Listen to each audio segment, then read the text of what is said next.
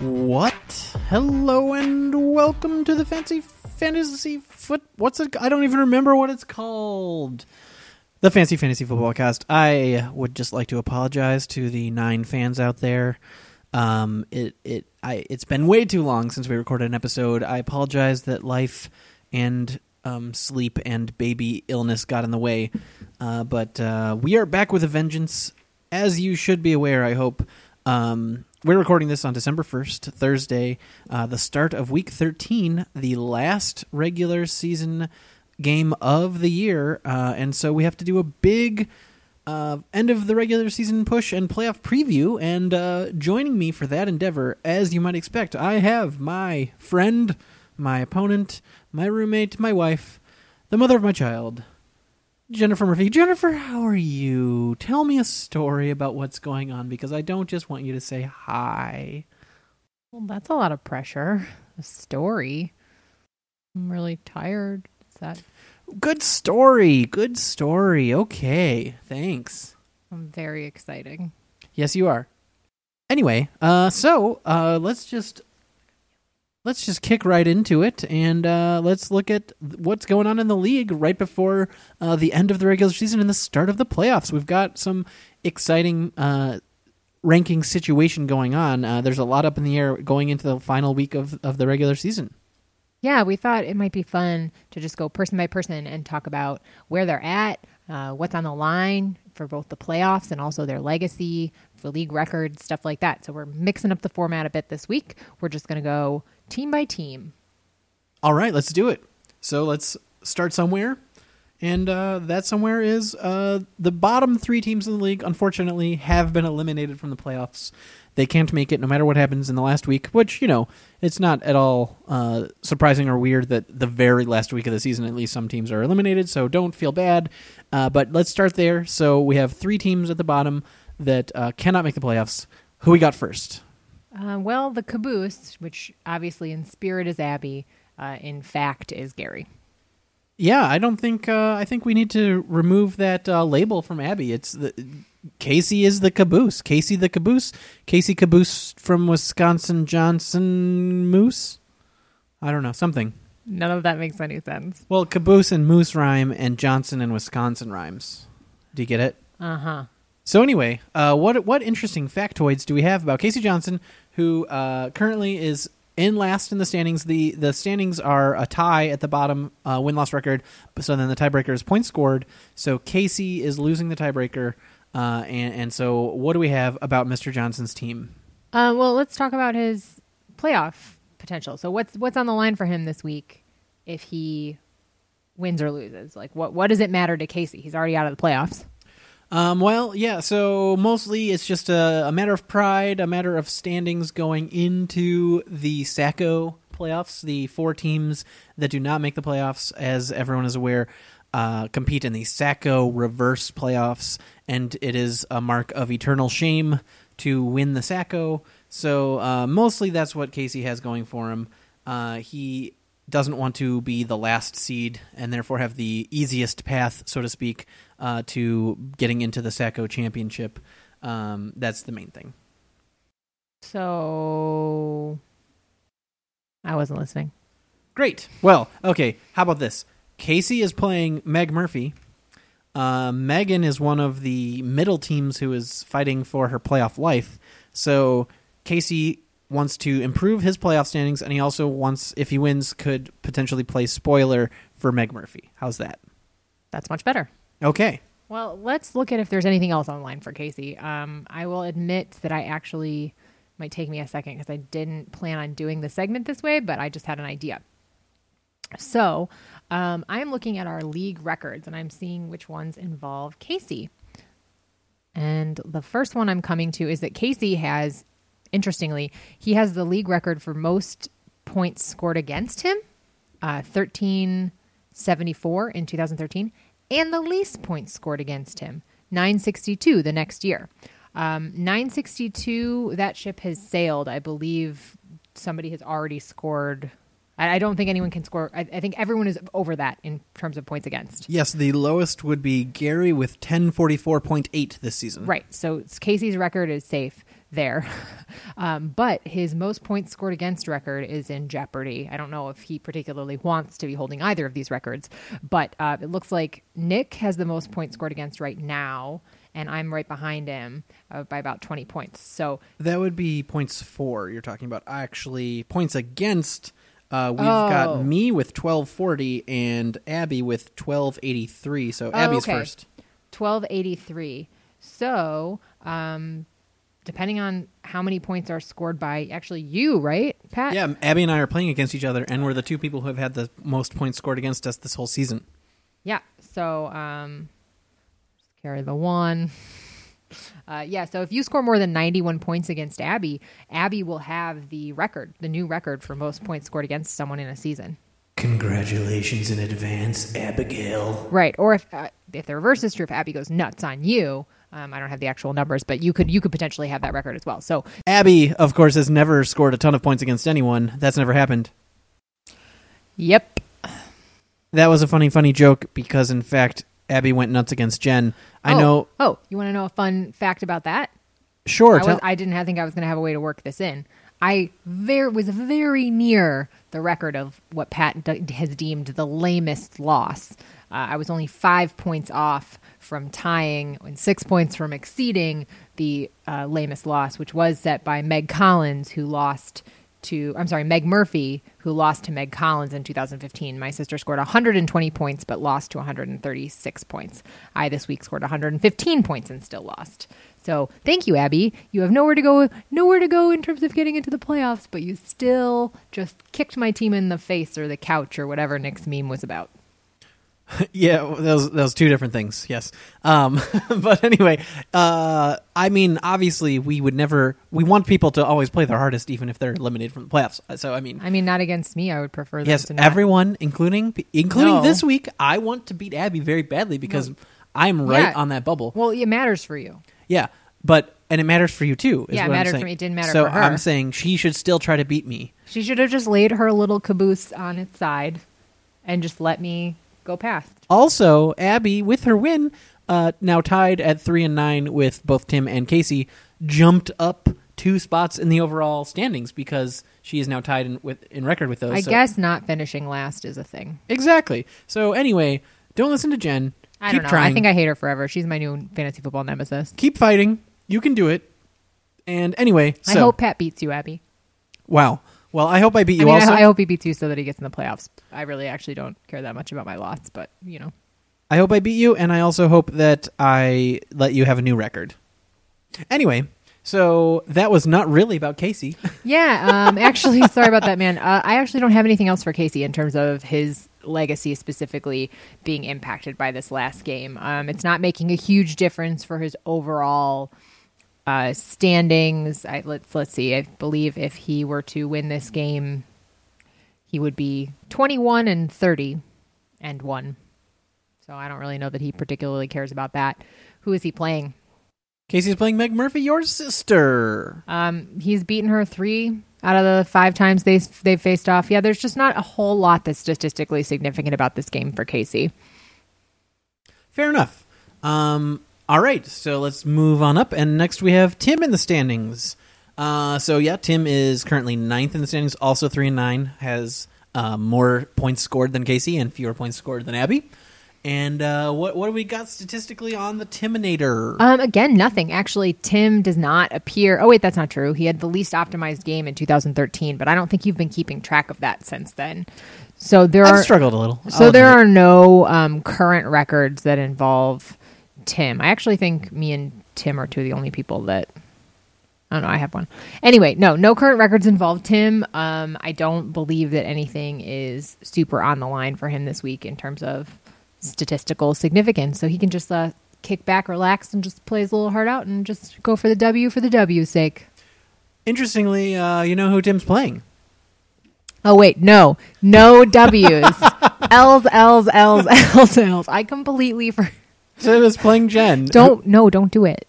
Uh, and again, even people who are eliminated from the playoffs should still play hard, even when they're playing against Jen, Ugh. who's being the worst sport. I, how am I? How am I being the worst sport? Because you're like, no one should try when they can't get in the playoffs. What's the point? I mean, Just kill yourself no, and, I and was roll over and let me win. I'm Jen. Obviously, I think people should try. It was just a little bit frustrating to know that I would have beaten Abby like every other week. You sound bitter. Anyway, I do sound really bitter. You really I, I do. really, I honestly, guys, it was one of my toughest losses. because you just uh, put it in the W column before the exactly, game even exactly. started. Because I like barely paid attention to my lineup. I was like, oh, I've got this, and then I was like, I'm an asshole. Yep, exactly. You are. All right. So, Tim, sorry that you don't have much online except for ruining Jen's uh, potential seeding in the playoffs. So, you know, try for that. Maybe Abby was just acting as an agent for Gary, and she was trying to because Nick has more points than Gary, such that if I did not lose that game, um, Nick and I, assuming we all win this week, Nick and I would have gotten the buys. But now it's a genuine contest, so maybe she was just trying to help her man out. Obviously.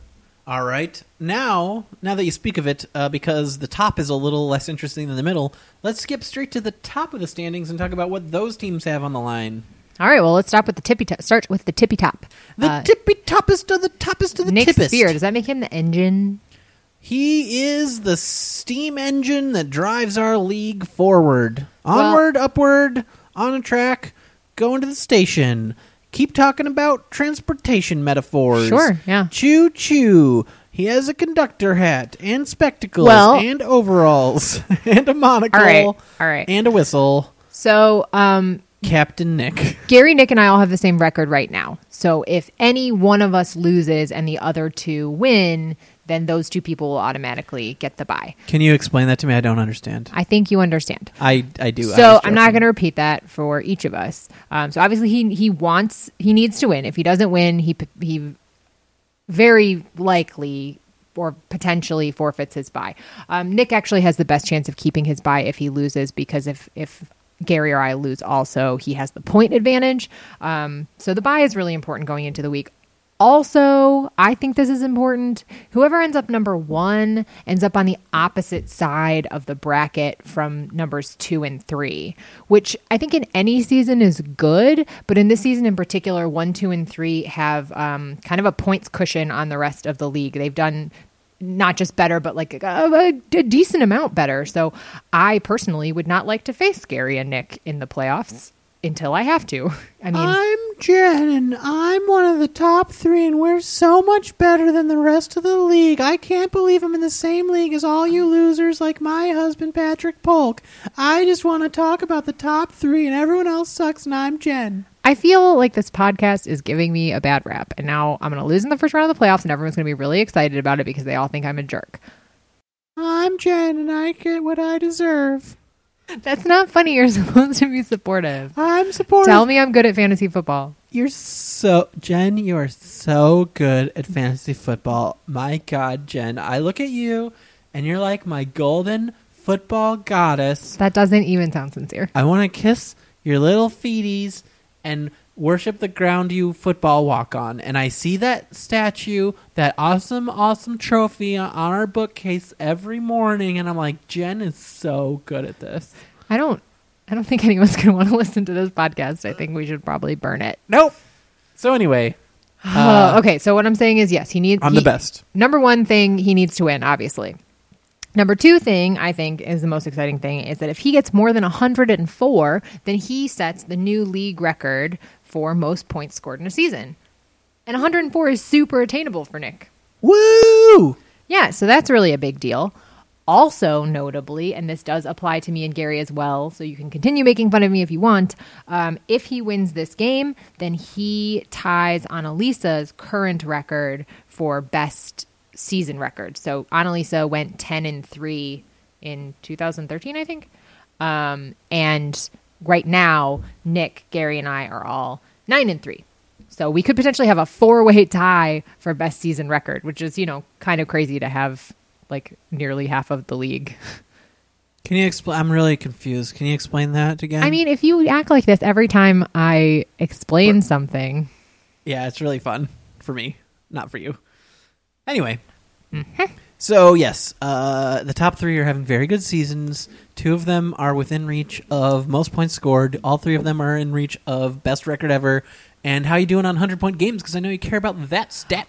Uh, well, actually, Nick is not in the running for that particular honor this season. Uh, Gary has, um, well, we'll get to that when we talk about Gary, but Gary has 10 100 point games, so he already has the record. Holy smokers! Ten out of twelve. I have nine, and Nick has eight. So even if uh, Gary doesn't get a 100 point game and Nick does, Nick isn't going to get on the scoreboard with that one. But obviously, still a very good season. And Nick does have the most 100 point games overall. And actually, he has the most 100 point games by enough of a margin that even if he, even if I think I'm second, if I, even if I get one and he doesn't, he still he still has the most 100 point games. Uh, we wouldn't even we wouldn't even be tied. So, Way to go! And uh, just because we're doing that, I've I've injected this into each discussion. Uh, he is currently playing Annalisa this week. Annalisa, who is notably in the thick of things in the middle. Uh, so, from my biased perspective, it would really help me out if he beat Annalisa. Um, but yeah, so uh, so he has a meaningful match both for him and for Annalisa. So that's a big one to keep your eye on. Yeah, I guess like what other rooting interests could he have? I suppose depending on whether he would well, he would obviously want to be first, so that doesn't really matter. Um oh, one more uh, little weird record is that uh, previously the record for the highest low score in a season. So for your personal season low, the one that's been the highest throughout team history. So I feel like that's a weird one to say, but it's actually kind of a cool one because it means like you never got an embarrassing score, right? Uh, the previous record was 74.6 points. And Nick's current low score for this season is 82.7 points. Um, I have 80.7 and Meg Collins has 76.8. So if all of us manage to not go below 74 points this week, then all three of us will have actually beaten the previous record. However, since Nick's score of 82.7 is the highest, uh, unless he sets a personal low this week, he will actually be taking over that record as well. So Nick will be, I think, has a really good shot of setting two new league records And tying a third. and tying a third. That's a real good- Wowza. Hey Nick, I I mentioned this a lot at the beginning I feel of the like season. this is Nick's season. I mean, I, we've talked about this a lot. He's been really, really good and just hasn't been getting the recognition.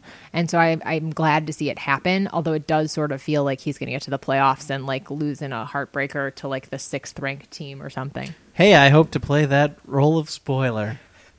That would be kind of a good matchup because you've both, in your own ways, had like underappreciated, fancy uh, season history records. I don't think I'm that underappreciated. I'm not gonna lie. Really? really? I mean, I've been kind of middle for most of the time. No. Well, I was trying to help you out. Low bro. and middle. Yeah. Some seasons, some seasons I was really bad, and some seasons I was kind of okay. And uh, I- but I only made the playoff once out of four. Or I times. guess the other heartbreaker for Nick would be to like mm, somehow screw up the bye this week and then lose in the first round so that he continues to be underappreciated even though he was a very good team. Yeah, and he was uh, he finished six five four, right? So Yeah. so he's ready. He's he's ready to get on the podium this year. Yeah, I mean 3 is the obvious one. So Nick, if you would like to maintain that consistency, I would appreciate it. Uh, Nick also made the playoffs again, which is important because he is one of two teams to have made the playoffs every year. Congratulations, Nick. Oh, and who's the other person? I was not going to mention it. You're the worst. Who is it? I don't remember. I don't know. Is it Jen? Yes. Oh, I'm Jen, and I'm so Stop good it. at fantasy football. I just can't stop winning. It's hard being me. I've only won one time. but I just keep winning. I'm number one in the power rankings, and I'm not going down. I'm probably going down. anyway, uh, so that next in the rankings, who do we have? Who's second? In the. oh, Me, we've talked about it enough. oh my goodness, it's Jen. Let's talk about how good Jen is. Let's not. Jen, what do you got on the line this week? All right, so my rooting interest is for seeding. Um, I would like to get a buy. So the most important thing is for me to win, obviously. And if I win, to maintain my points lead over Gary. Um, if Gary also wins. Obviously, Nick or Gary losing is just fine with me too, because then I automatically get a buy if I win, or if we all lose, which seems unlikely. I, so basically, I need to score a lot of points and win, just like everybody else. But uh, specifically, I'm going up against Gary and Nick for the coveted buy spot. Uh, the best case scenario for me would be if Gary and Nick lose, or if Nick loses and I maintain my points lead over Gary, and so I somehow get the number one spot and then don't have to play either of them unless we both make it to a championship game. Cool. Well, good luck to you. Thanks. And then, um, as previously discussed, obviously, um, I don't want to set a low score because that's a potential record, and I would like to. I would like to be on the leaderboard right alongside Annalisa with that ten and three. So I, I, I'd like to win this week, uh, Tim. If you could just uh, not go nuts like one Abby Saul. Also, just to continue to really provide those accolades, you also are within striking distance of uh, highest score uh, points scored for an entire season. Well, I think I'm within striking distance of. Yeah, I mean, sure, but it's it's more. Right? I mean, it's like like it's got to be like 120 something points. Yeah, I think That's- like 124. something That's like I mean that's a that's a pretty high game. It's I mean I've I have hit that number, but um I don't think that like Nick hitting 104 seems like that's probably his That's below his average. that's average. below his average, right? Exactly. yes. But anyway, So- it's possible. All right, well, sure, I'll take it. Good luck to you. And then we've got the Gare Bear, Gerber. the other top team. Uh, yeah. So Gary and I have similar spots on this one. Of course, uh, Gary has solo possession of most hundred point games. If I get a hundred point game and he does not, then I get up there with him. I don't think he particularly. I mean, you know, I don't. If he wants solo possession, then he wants me to not get a hundred point game in addition to him getting a hundred point game. But uh, if he gets a hundred point game, then he'll have 11 100 point games, which is going to be a really hard record to topple. Yeah, man. 10 out of 12 is already crazy. 10 out of 13 is crazy. 11 out of 13 is crazy. All of those numbers are very crazy. Way to go, Gary. Yeah, and um, like his wife, Gary's record. Actually, I may not have mentioned this for Abby. You did not. Um, Abby and Gary both have overall fancy history records of 25 and 26. So if they win this week, then they end this season with a tied up record, a, a blank slate going into our next season, as opposed to a not winning slate. Yeah. So that's that's important for both of them, I'm sure. Also, interestingly, uh, Abby had the most points scored against her this season, and Gary had the least points scored against him this season. So they're kind of bookends in that respect. I'm right there with, with Abby, though, on points against, let me tell you. yeah, poor Pat and Abby. All right, so now the interesting thing. Oh, you have more? Oh, uh, uh, are we moving on from Gary? Or I was still on- going to, but if you have more, go no, ahead. no, no. I think I again the, the same discussion as with me and Nick, where Gary uh, is technically the one that right now is not getting a buy. So he needs to either have Nick or I lose and he wins, or he needs to make up some points with a big week. But uh, I think he's only about twenty points behind, so that's not out of the realm of possibility at all. Anything could happen with that buy, guys. Anything could happen. So that's that's his real rooting interest. All right, and now we go to the middle of the pack where things are kind of crazy. Um, we've got Meg Murphy, we've got Annalisa Johnson, we've got Pat Polk, we've got Meg Collins. Those are teams four through seven.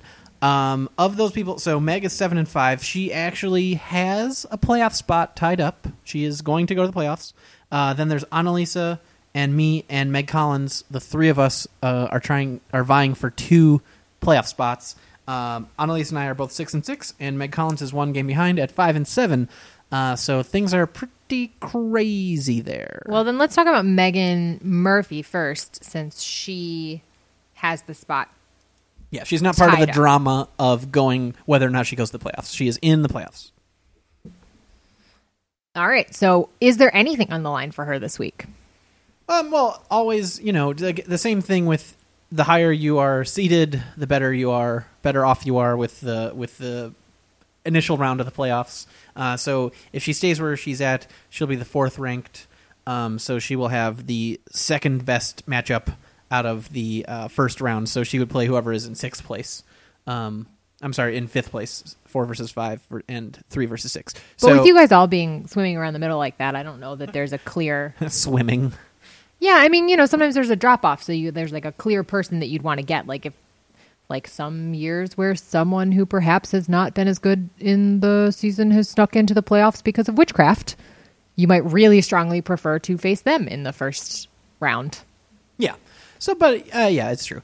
Um. So whatever. You know, we'll see. We'll the see, only uh, rooting interest that I can see statistics wise is that Megan currently holds the record for most season points. So she's probably rooting for Nick to not get 104 points because she'd like to hold on to that record from last season when she was really good. And in fact, um, she kind of teetered off there at the end, uh, but she was on pace for a while for way more points than this even.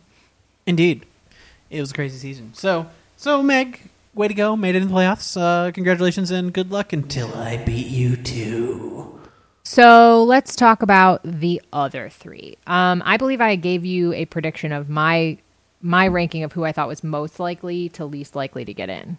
Who did I say was least likely? I believe you said Meg Collins was the least likely. I thought I said Annalisa was the least likely. Oh yeah, because of the matchup. So here's who those three people are playing. Uh, I am playing against Abby, who previously had been the caboose, but she is now uh, bringing higher than she was. Uh, so you know uh, that is that is the first match. And she could be this could be the beginning of a streak. Yeah. Meg Collins, who is currently on the bubble and out of the playoffs, is playing against Gary. Not an easy matchup. Ouch. If she loses, But she still has a path if she loses. mm, y- no. If she loses, she's out because she's one game behind the two of us. No, because if she loses and Annalisa loses, she has more points. Annalisa is one game ahead of her, so if they both lose, Annalisa will still be one game ahead of her. Oh shoot. She must beat Gary in order to make the playoffs. Uh, and then Annalisa is playing Nick. So of the three people on the bubble, Oh, so then maybe I actually think Meg is the least likely. Yeah, Nick. So of the three people on the bubble, I am playing not one of the top three teams, and the other two are. So I You're sitting pretty. don't mind that I'm not playing Gary or Nick this week or you.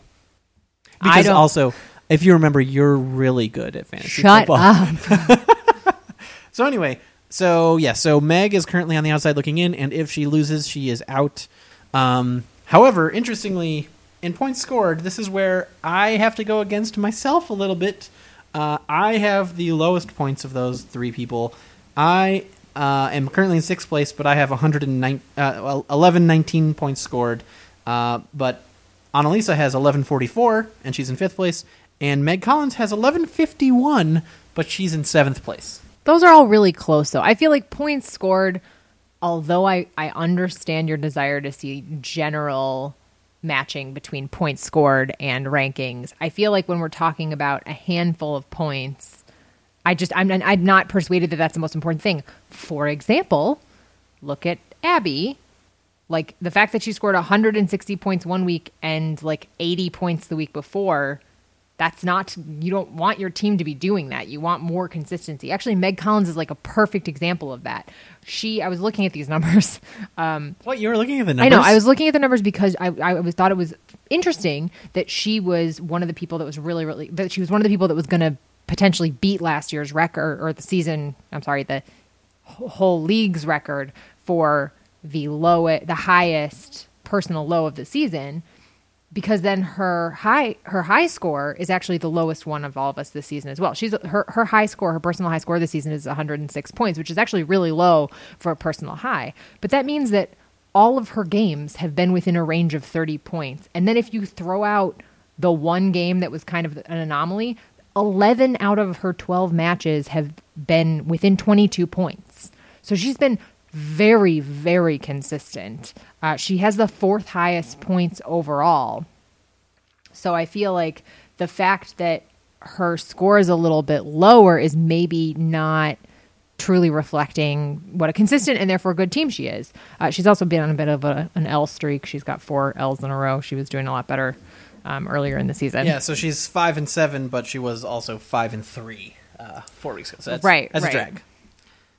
So anyway, I, I don't feel like the fact that you guys are like a grand total of like 40 points from top to bottom away from each other is like, oh man, Pat should definitely not make it. Yeah, I know, but I mean, also, besides me taking that, caring a lot more about that than you do, it is relevant for tiebreaker purposes, obviously, and that that could definitely come into play.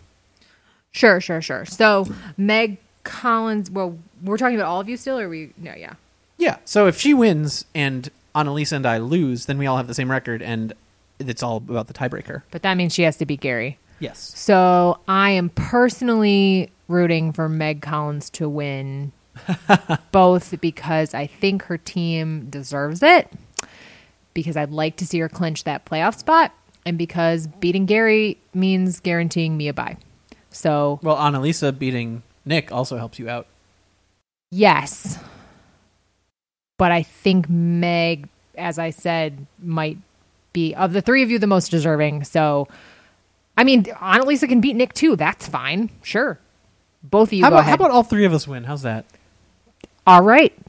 Sounds good. Who's Yo, you're playing Abby. Yeah, you know what? I want all three of you to win. I'm for it. I'm for the middle. Excellent. Uh, so, who, do you have any interesting stats about what we're going for, Annalisa, myself, or Meg Collins? Um, you, along with Gary and Abby, have a 26 25 all time record. So you all 25 and 26. 25 and 26. So you also would like to end on a tie rather than a, a losing note. Always. Yes, indeed. Um, and of course, Annalisa is defending her record. Well, not really defending, defending from ties her her record for best season record. So, uh, she probably would like me, Gary, and Nick to lose so that she can have it solo, or so that she can have less of us um, tied with her. And of course, if she wins, then she's beating Nick, so that's one less person to be up on the podium with her. Uh, I don't think she particularly cares about this one, but she still has the record for worst game uh, with 34 points. It's not a lot of points. So, you know, she's also rooting for somebody to get less than 34 points. Seems unlikely. I don't know how it happened that time, Pat. Frankly, I think that was also one of the seasons where she was incredibly dominant. Yeah, it just uh, everything went wrong. All right. Uh, so is that everyone? Are we uh, anything else? Uh, well, we got my sister. All right. What she got? Oh no, we already. Uh, yeah, oh well, yeah. Meg Collins. Oh, Meg Collins. Um, I already talked a lot about, but she also has the current record for the best game. So just like Annalisa is rooting for somebody to get worse than 34, Meg Collins would like no one to go above 177.5. That's a very high score for our rule A set. very high score. Yeah, we don't have PPR. We don't have two quarterbacks. That's 177 is kind of nuts. It is. In fact, uh, what's our what's our highest for this season? Uh, probably either Abby against you or Annalisa against me. I think it was Annalisa against you. Yeah, Annalisa got 161. It sucked. Didn't love it. No. Yeah, Abby got 155. Abby or Nick got 155. Abby got 138.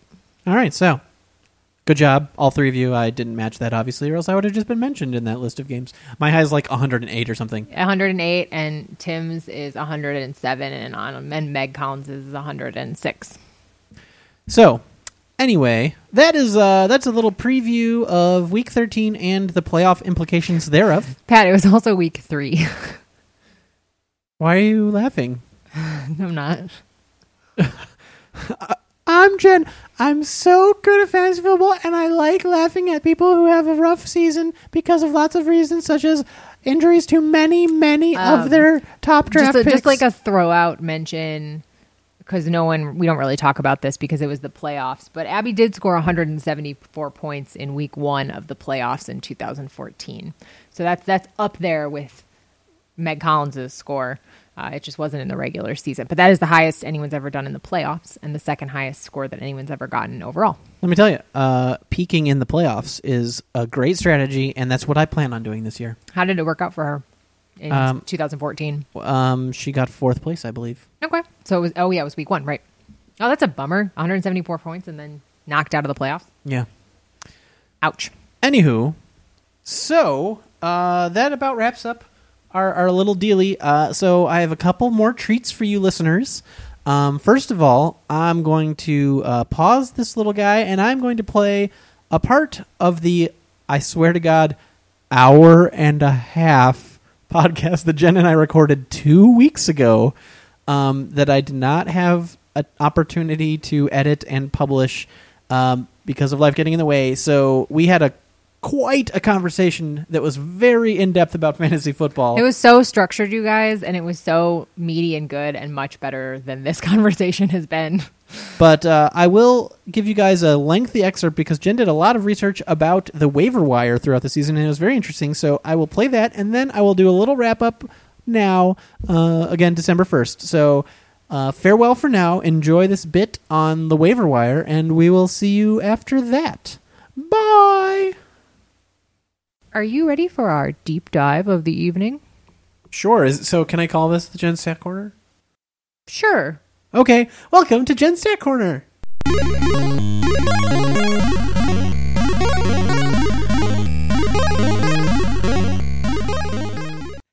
All right. So here's what I want to talk about the waiver wire. I feel like we've discussed a lot of things in this podcast, but waiver wire usage has not really been one of them. And I'm intrigued to hear what you think about how the new system has gone, if people are using it effectively, our league's general waiver wire usage. So I started crunching some numbers, looking at some stuff, and what I saw kind of surprised me, Pat. What'd you see, Jen? Uh, we have spent a collective $240 out of our $1,000 budget, which is about $24 a team. Does that seem low? Very. I mean, I, this is uh, my first time playing with a budget, um, but I know you're in other leagues, and those other leagues have a budget, and have, and that's been the case for a long time. So, at this point in the season, what what kind of numbers are you usually looking at? I would say, in my own experience, like right now, I personally have about thirty dollars left. Like, have I spent the most in the league? No, and I'm really excited to tell you why, but we'll get there. Okay, um, I would say, oftentimes when so right now is is really crunch time if you're on the bubble for making the playoffs. Uh, if you're close or you are trying to, if you are currently in the playoffs, but you really need to finish strong to make sure you stay there.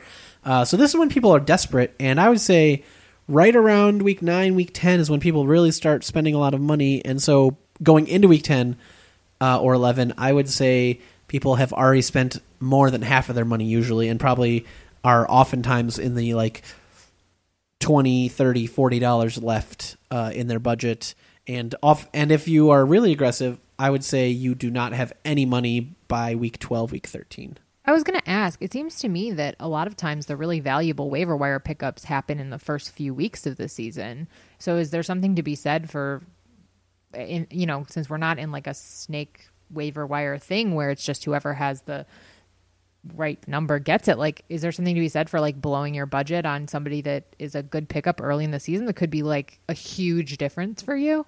I think it's interesting because I think there's a psychological aspect to that because if you were like oftentimes when it's just a, a regular waiver wire, yeah, the person you'll pick up at the beginning of the season will will end up being your most important pickup because they are someone who got in, you know, they they went up in the depth chart or for some reason they're an ascendant like they're a rookie that's doing way better than expected.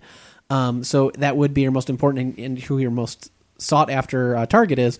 But uh, psychologically, if you have a budget, you don't want to spend your whole budget right at the beginning because you don't know who else is going to be available.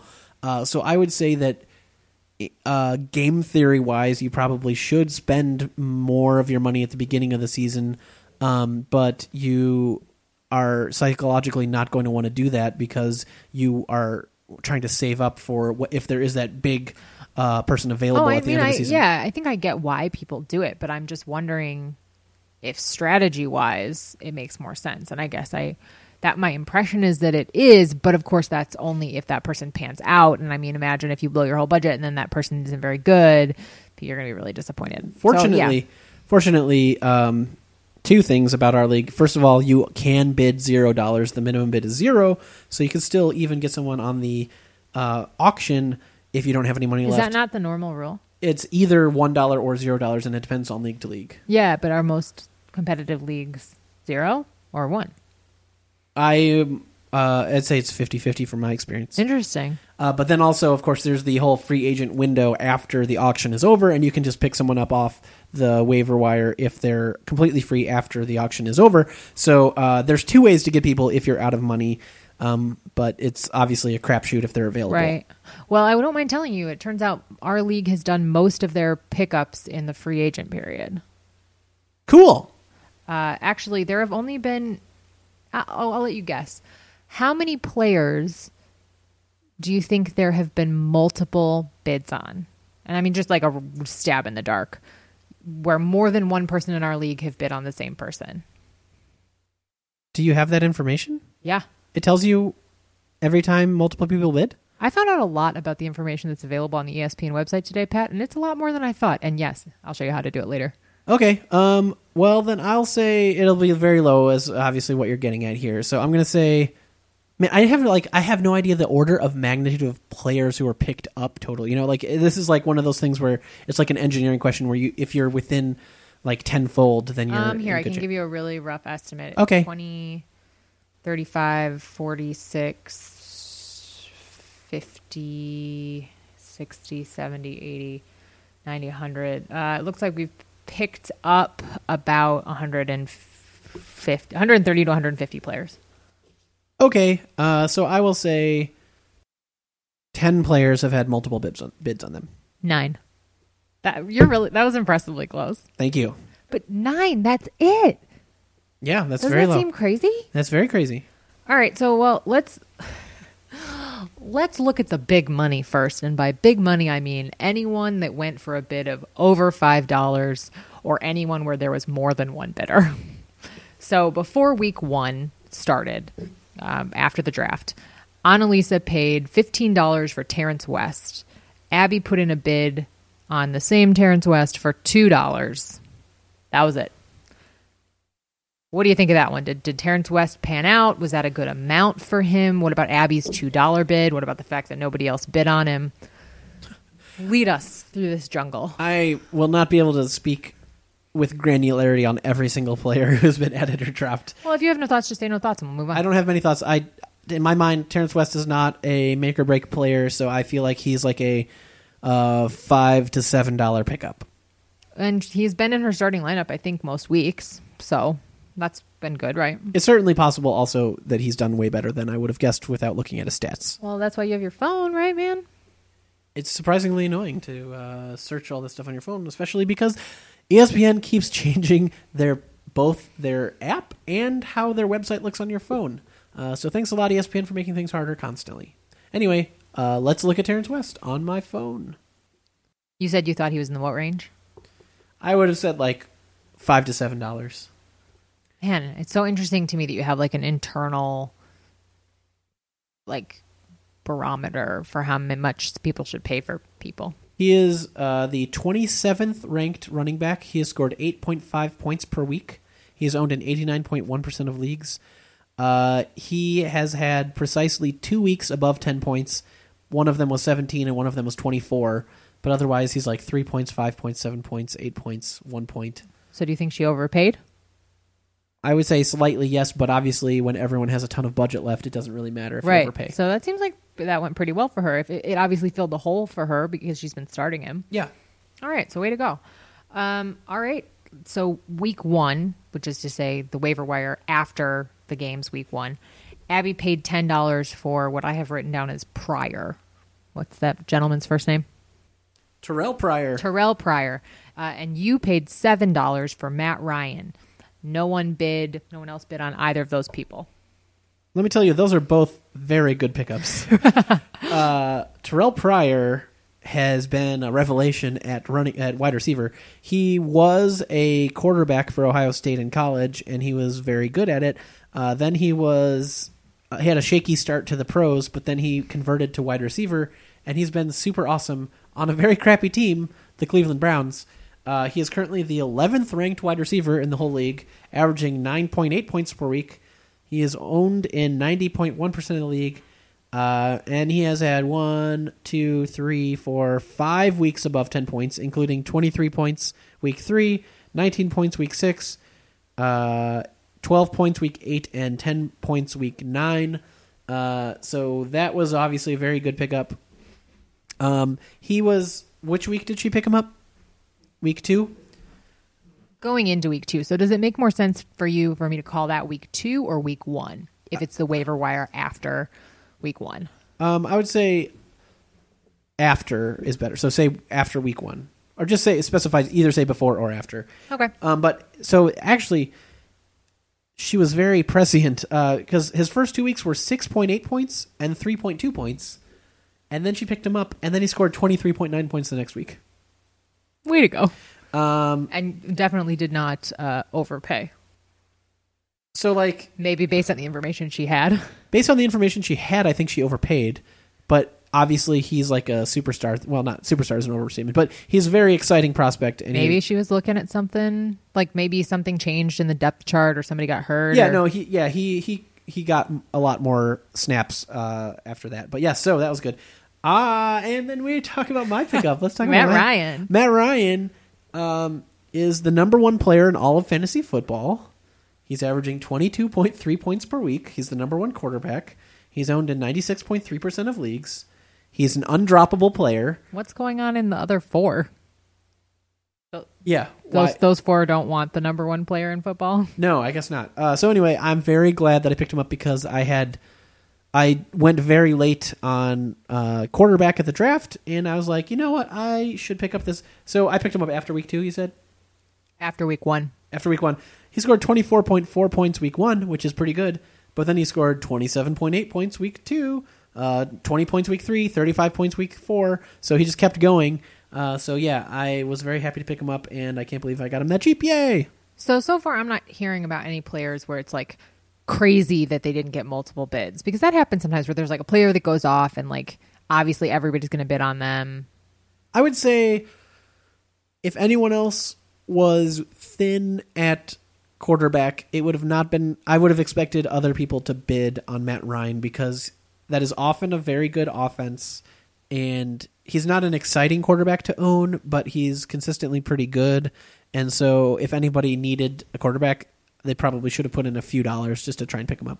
I wonder if quarterback is one of those. I feel like quarterback is a position that, like, realistically, we all should actually probably be streaming, but you just get like attached to your quarterbacks and you expect some fluctuation for that reason. And so, even if your quarterbacks underperformed week one, I don't think people were looking to make a change. Yeah, I actually have a theory about this now.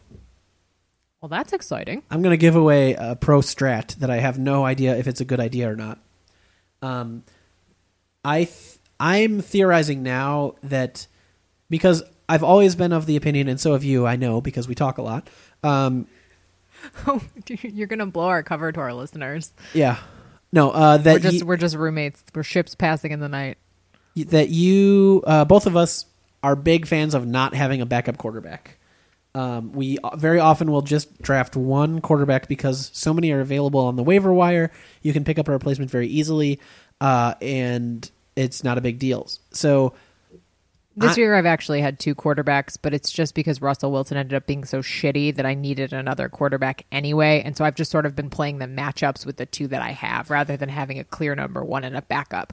But this is the first year that I've had more than one quarterback regularly. So what I think now, my new theory that I might test out next year, because it has obviously been the case that uh, quarterbacks have been pretty unpredictable. Like it's crazy that Matt Ryan has been as good as he's been. It's crazy that uh, that Dak Prescott has been so good.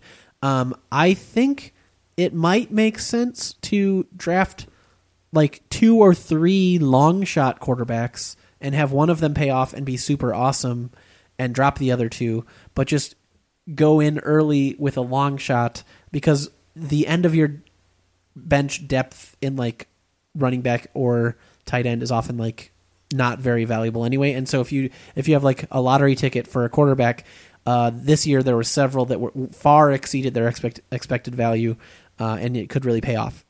Yeah, I mean, and if they if none of them paid off, there's probably some people on the waiver wire who are going to be about as good as your middle of the pack quarterbacks anyway. Exactly. I mean, the only thing you're not going to get is you're generally speaking, you're not going to be able to guarantee yourself a Matt Ryan or a Green Bay. Yeah, that's why you need Aaron like Rodgers. two or three. Yeah, sure. Okay, well, you're never gonna. Aaron Rodgers is not part of this conversation. I know. I'm saying like you can't expect to get up to that level. Anywho, so moving on to the waiver wire after week two, uh, you paid sixteen dollars for Jordan Howard. I'm positive I've never heard that name before. What position does he play? He is running back for the Chicago Bears. Well, that's embarrassing. Yep. Oh, whatever. Fuck Jay Cutler too. He apparently is a Trump supporter.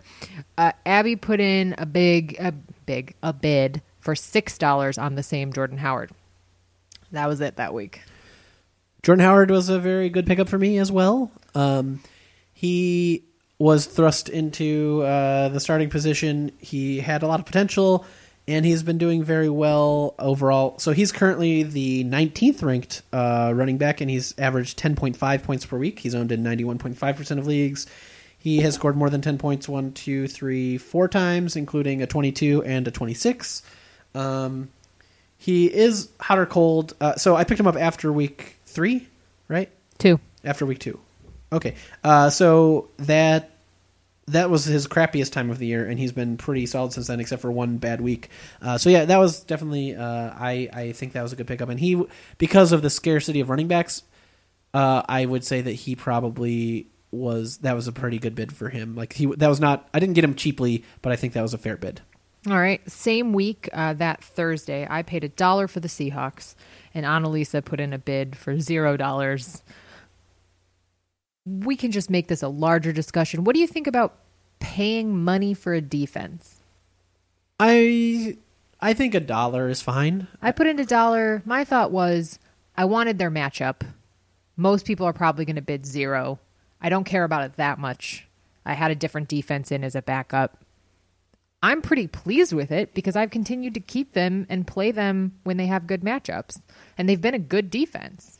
Yeah, I would say like absolute limit would be like three dollars for well, and especially defense. when none of us are using our budgets. Like I feel like I now regret all my zero dollar bids because I think there have been some that I've lost. I mean, no, actually, I know that there are not because I've seen what's happened. But it just seems like it'd be really easy.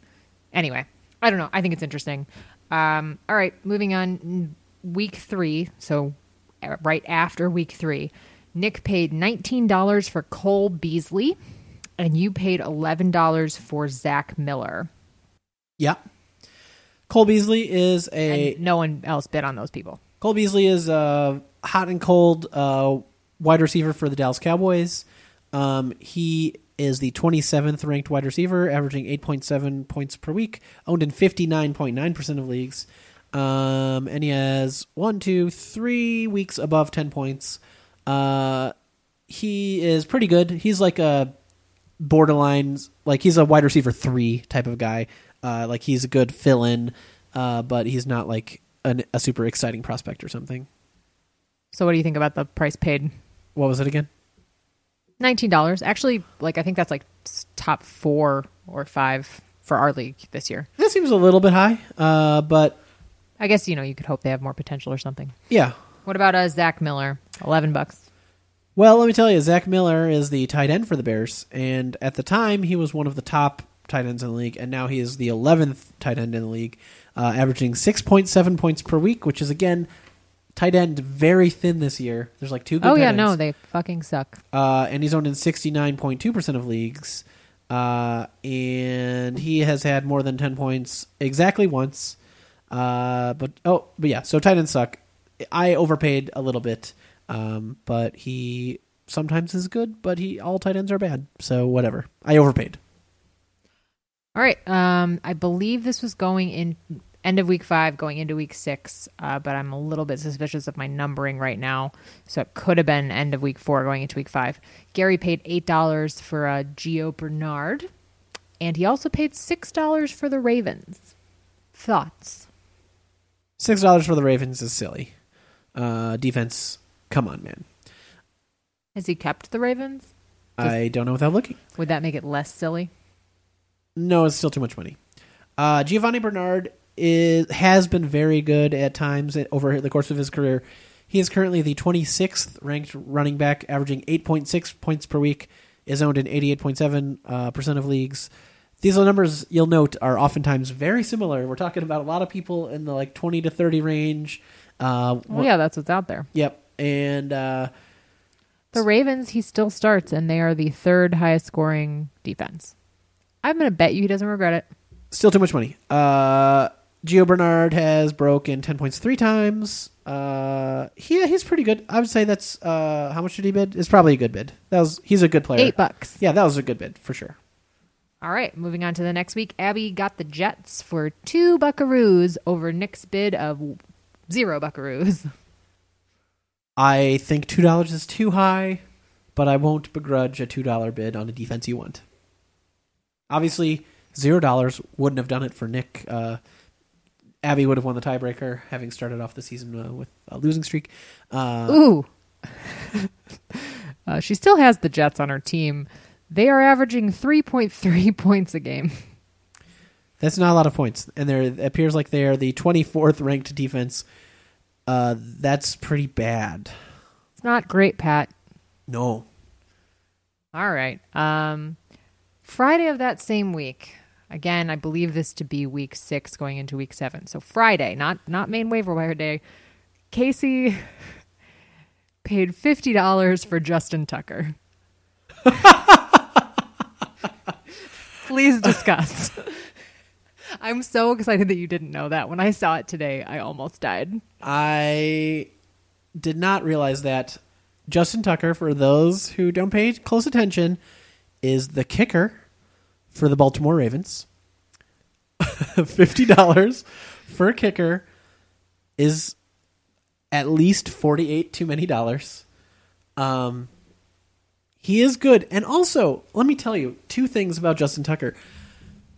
He is the source of ob- obsession in both our league because you were obsessed with him, I am. It's true. and in my Charlie Yorty league, uh, he is like a cult hero. Uh, partially because there's a lot of Baltimore fans in that league, but also he's just a very well liked guy.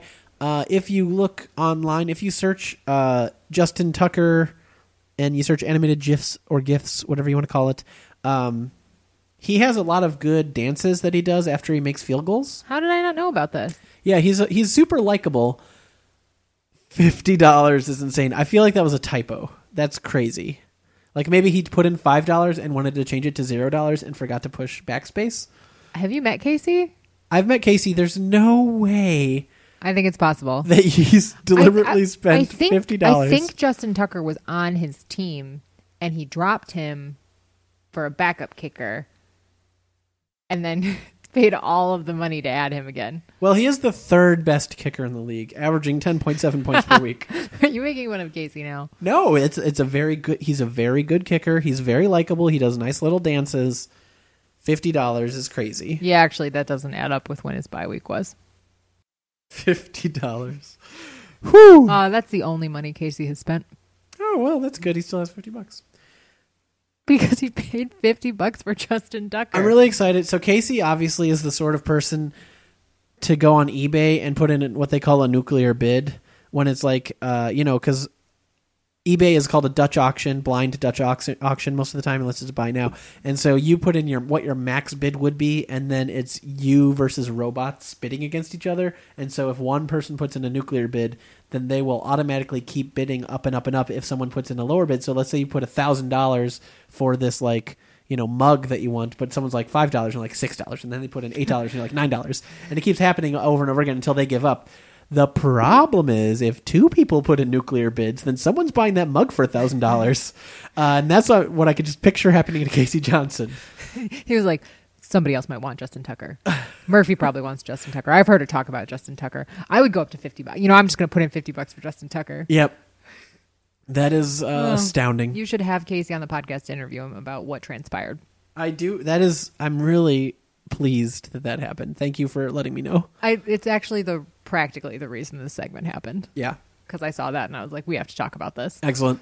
All right, um, moving on. And just to be sure, you uh, no one else put a bid in, right? no, no one else So put a bid, in. so a bid of zero dollars would have had the same effect. Correct. He could have had. I mean, also, it happened on Friday. So if somebody had really wanted Justin Tucker, wouldn't they have picked him up on Wednesday? No, uh, that specifically couldn't have happened because the only reason someone would be picked up after on a bid after Wednesday early morning means that they were not a free agent that week. So you had to bid to pick them up. So that means he was dropped that week, Oh, so somebody else dropped him that week. or Casey dropped him that week. We need to. I don't think Casey did. I don't know. We're gonna have to figure out what happened with Justin Tucker. Uh, There's we'll we'll, we'll follow up. Uh, there, there, you can do that on the website.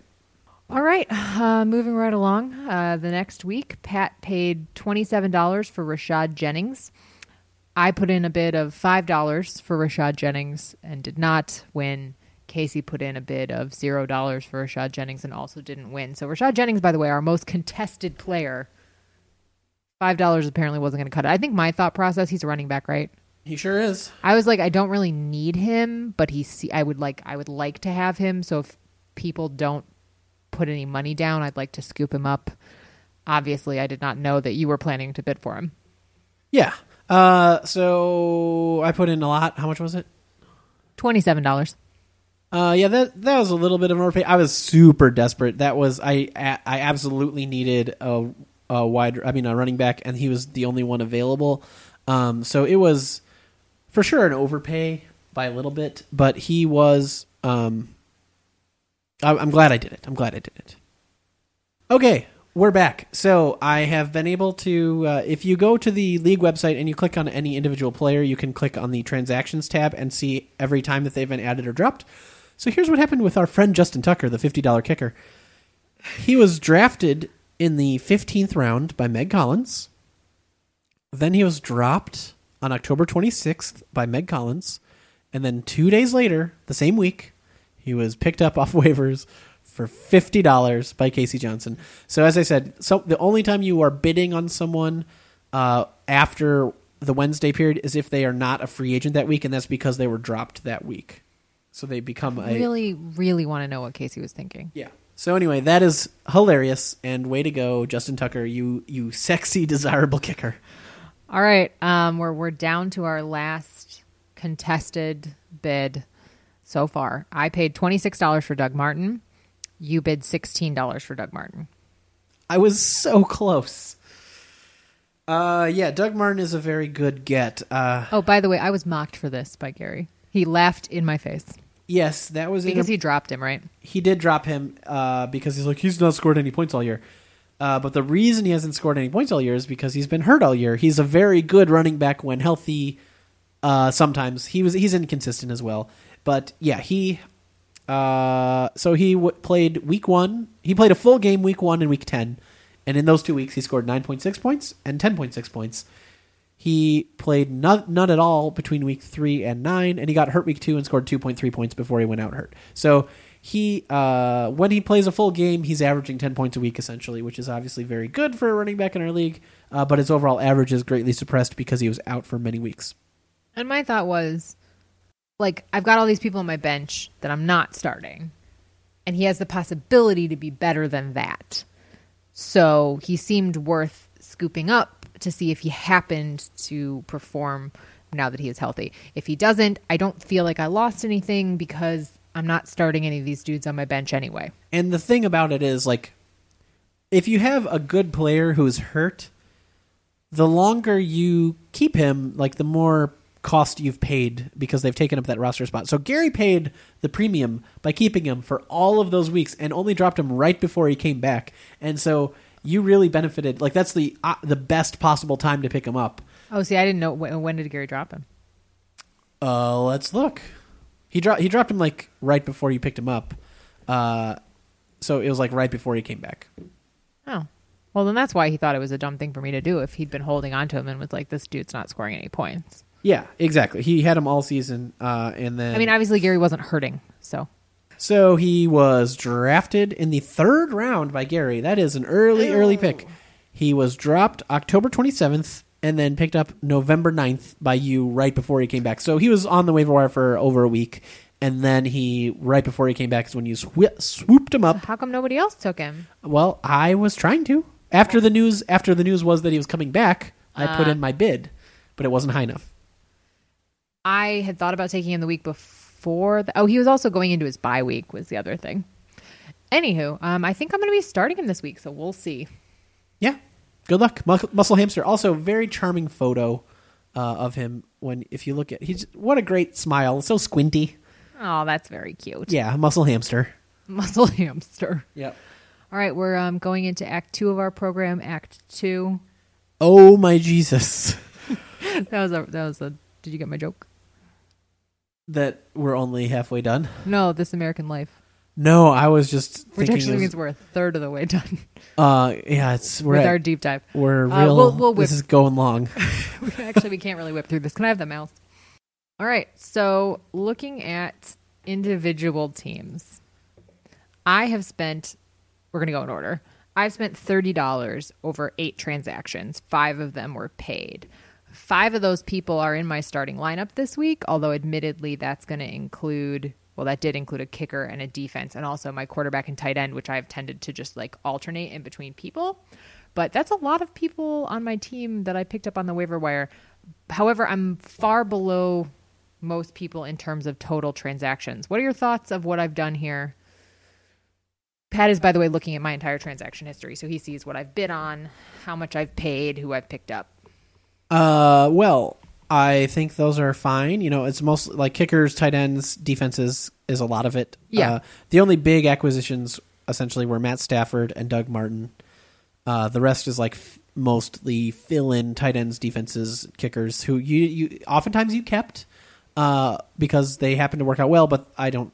I'm not like oh well you you were going to pick one up anyway. Right. So so you were not impressed. Exactly. So I don't care. Uh, so obviously Matt Stafford overall was a good pick, and Doug Martin was obviously very good, and I wanted him. Uh, so yeah, it seems good. I actually have a theory here that I was thinking about. Um, I forget why I was thinking about it. Pro- probably because you. I didn't see Jen's notes or like know that she was going to do this exactly, but for some reason I had some suspicion we were going to talk about uh, like waiver wire pickups and stuff. And so I was I was thinking about it earlier, and I I'm theorizing that there's a bit of a uh, what we'd call a U or V curve in the number of transactions that a team has. And I, what I b- mean by that is that I think the bottom of the ranking teams, if they care about how they're doing, have a lot of transactions because they're desperately trying to make their team good. Uh, sorry, I mean an upside down V. I feel like the worst teams will not have a lot of transactions because they um, don't care, and they're and that is why they don't have a good team is because they oftentimes uh, aren't being attentive to the waiver wire. And the best teams will likely not have a lot of transactions because they don't need to because they're doing well. And it's really the middle of the pack that are struggling for the playoff spots that have the most transactions. And and so far, uh, that is looking accurate to me based on uh, what I see here. I like your theory. I'm excited to test it as we continue on our journey together. Yeah. All right, so let me change this here to why don't you just say Gary's whole name off the top of your head? Origin of the special teams, or I forget. Hey, look, it's Gary, and he doesn't have a lot of transactions. Gary has spent $17 over 12 transactions. Three of them were paid. He has three waiver wire players in his lineup right now, uh, but I do believe that kicker is a sub. So one of those pickups I know you are sore over and has worked out very well for Gary. Yes. Update. We've talked about it. Oh, he's hurt, right? He's not hurt. He's being cut from the team for being too bad at football. What? Christine Michael. I drafted him because I had Rawls, and he's the backup running back on uh, the Seahawks. And I was like, I need to pick up someone else, so I'm going to drop him. And then, all, right when that happened, Rawls got hurt, and Christine Michael was thrust to the starting position, and he's been he was been very good for several weeks. He's started to taper just a little bit the past couple weeks, and this other backup, Prosise, has been has been doing better. And now Rawls is healthy, and they completely cut without compensation, without anything, cut Christine Michael from the Seahawks. He no longer works for the Seahawks because he's too bad at football. Suck it, Gary. That seems like a bad decision for the Seahawks. Is somebody else going to come in and take him? Because he's obviously not bad at football. Uh, yeah, probably someone will sign him.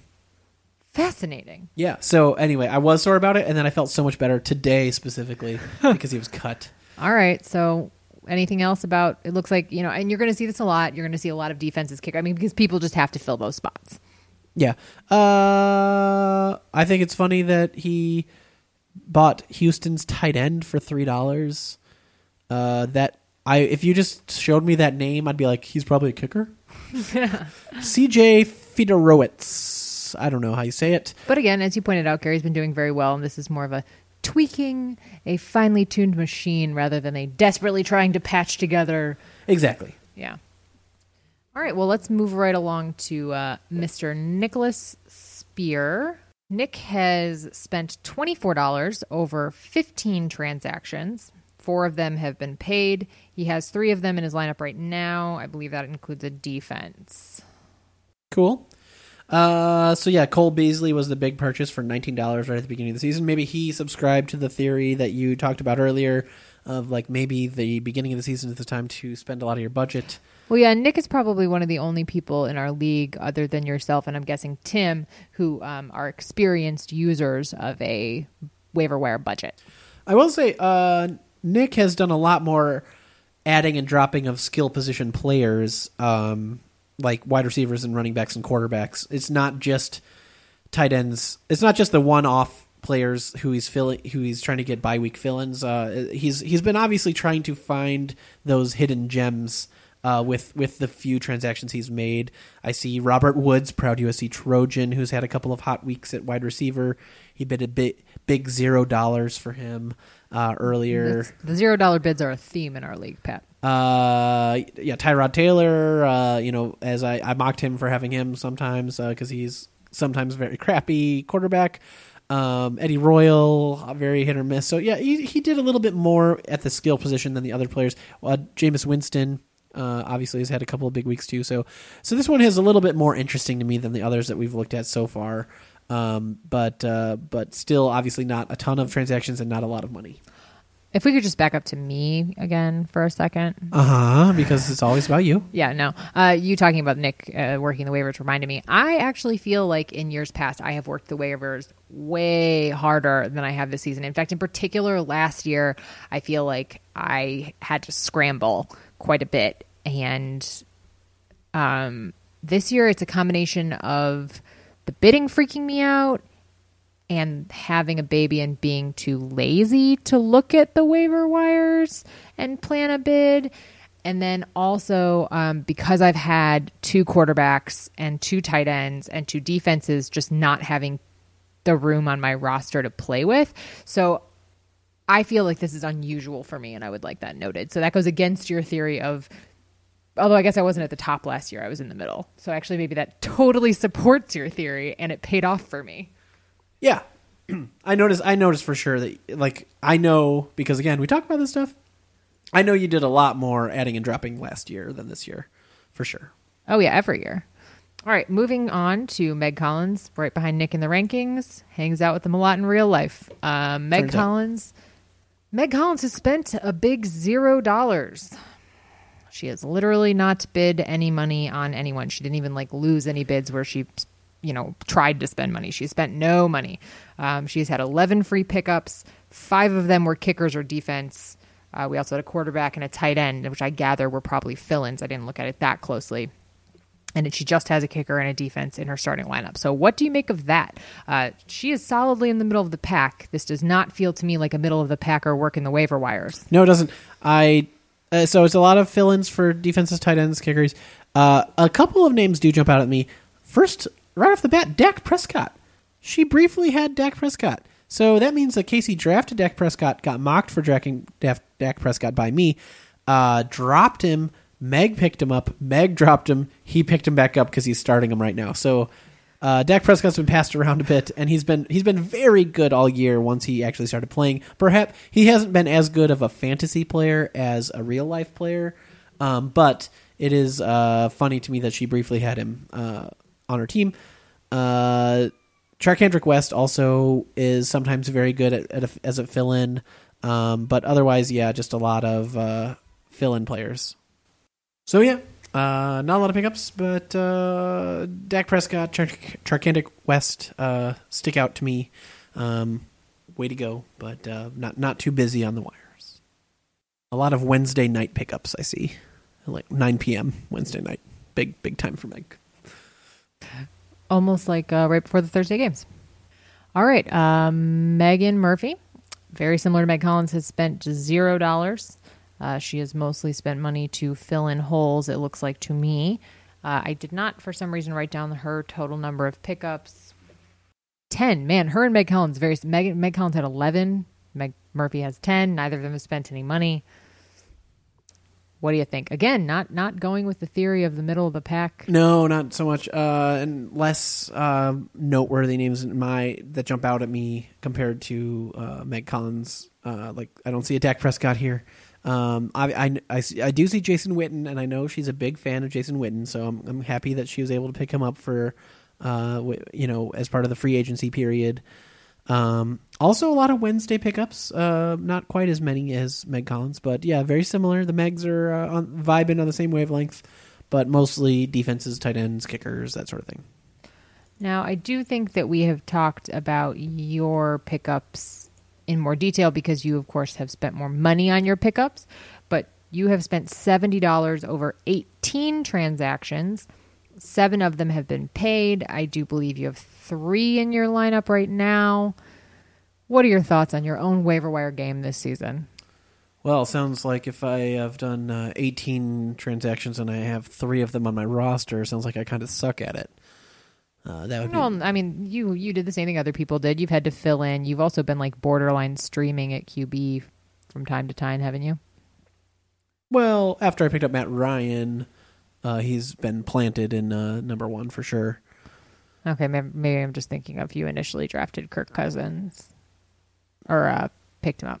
Uh, yeah, I, I'm really happy that I have Jordan Howard and Matt Ryan. I overpaid for Rashad Jennings. I overpaid for Zach Miller. I don't have a ton of money left, but hopefully I uh, have enough to do stuff that I want to do. That is usually the hope. All right, moving along to one Annalisa Johnson. She has the lowest number of transactions in the league. I'm second. She has had six. She has spent $25, and four of them have been paid. Yeah, that is uh, many more dollars per transaction compared to the others we've. I feel like about. Annalisa is all about efficiency here. She's like, ain't nobody got time for that. Yep, exactly. And I see she added uh, Mason Crosby, Green Bay kicker, to uh, round out her complement of Packers players. Uh, way to go! But yeah, so yeah, I'm um, doing the using the actual budget as opposed to just going for the freebies. Cool. And what about the effectiveness of her pickups? Uh, I guess we did talk about Terrance West already. Yeah, Terrance West is the main one. Other is literally other uh, Kirk Cousins who has been kind of bad. Uh, otherwise, defenses and kickers, tight ends. So not not a big deal. All right. Tim Crowley, Romo and Juliet. Nearly positive Tim is not a listener, so you can just say whatever you want. Uh, he's spent $2 over 10 transactions. Two of them have been paid. And he does have three in his starting lineup, including a kicker. Yeah, this uh again, I don't see any like, you know, hidden gems here. Um I'm kind of surprised that Carson Palmer was available for free so late in the season uh cuz he started off pretty well and there was a lot of hope for uh the Cardinals, but then it kind of fizzled lately, but maybe I guess maybe he got them like post rush.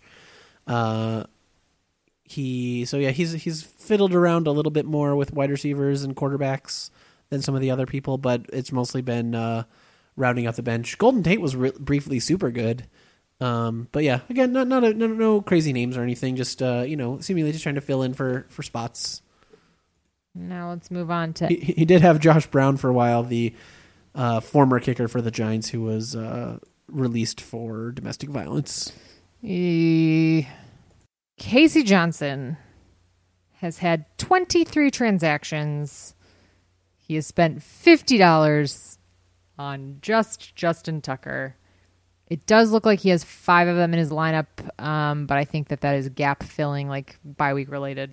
Uh, I do see a lot more names here that are bigger deals uh, for Casey. I guess that's just law of averages that'll probably happen. Um, but, But I mean, it like maybe Casey's just running away with it because everyone else is just neglecting the waivers. Yeah, it seems like it because like uh, so Dak Prescott obviously has been very good, but mostly more in a real life sense than in a fantasy sense. Marcus Mariota uh, has been very good some weeks. Allen Hurns has been a he was like a preseason hot commodity wide receiver that a lot of people thought was going to be good, and so I had him I think and dropped him eventually. Uh, Niles Davis has been a Knile Davis has been a big uh, fill in sometimes. He was very excited uh, when he got Ty Montgomery, uh, wide receiver running back combo for the for the Packers. Um, he picked up Derek Carr at the very beginning of the season, and he's been one of the best uh, quarterbacks in the league Um, yeah. So overall, I think. Uh, This makes it sound like Casey's team is uh, pretty good. Well, what I I was just saying, it looks like to me essentially what Casey's been doing. If I had to guess, is he's been paying close attention to when people drop people who are supposed to be good, and then he scoops them right up for free afterwards. Like if if people didn't. If someone was kind of borderline on someone else's roster who who had some hype about them, he would often pick them up. It looks like based on like some like Knile Davis and Allen Hurns and You're definitely gonna have to have him on because now you have to talk about that theory and Justin Tucker, yeah and about how you only gave him eight minutes in the last podcast because you didn't want to hear what he had to say. No, I did that. First of all, he had more than eight minutes, and then it was edited down to eight minutes. And second of all, it was your fault. It was It hundred was percent not your my fault. fault. You I said don't it know was what too you're talking long, about. No, no, no. I said keep them short generally. I never would have said to cut Casey Johnson's segment down. and we. How short is this episode? Very short while I'm in charge. Just nothing but efficiency here. Uh, all right, let's move along to Abby Saul. Punt and prejudice. Abby has had 18 transactions. She spent only $22. Uh, five of her transactions were paid. I think three of them are in her lineup, but that includes a defense and kicker as well as Terrelle Pryor. Uh, I do think that she has had more unsuccessful bids than anyone else in the league, which to me indicates that maybe she's identifying more potentially good pickups. I don't know. And obviously, being too stingy if she has this much money at the end of the season, uh, and is losing out on players because she's underbidding. Yeah, maybe. And so yeah, it looks like all of her like all of her paid transactions were towards the beginning of the season, except one recently. So she did a lot of free ones in the middle, and then just one more All right. Uh, so Casey and Abby have two of, I think they are actually the two.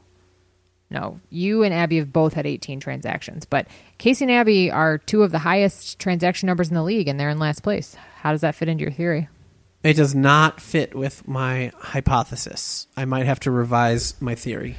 Yeah, but I mean, our league is also really interesting, right? Like, I think Casey is always a big waiver wire user. I think you're always a big waiver wire user. I think Nick is always a big waiver wire user. I think I usually am. I think my sister is never a big waiver wire user. Um, so some of this might just be everyone's normal habits. Now, part of the reason we went to this waiver wire system was so that people who are losing wouldn't be um, unfairly given an advantage after like week one and then able to stack their team. So how do you think this has played out for like league parity?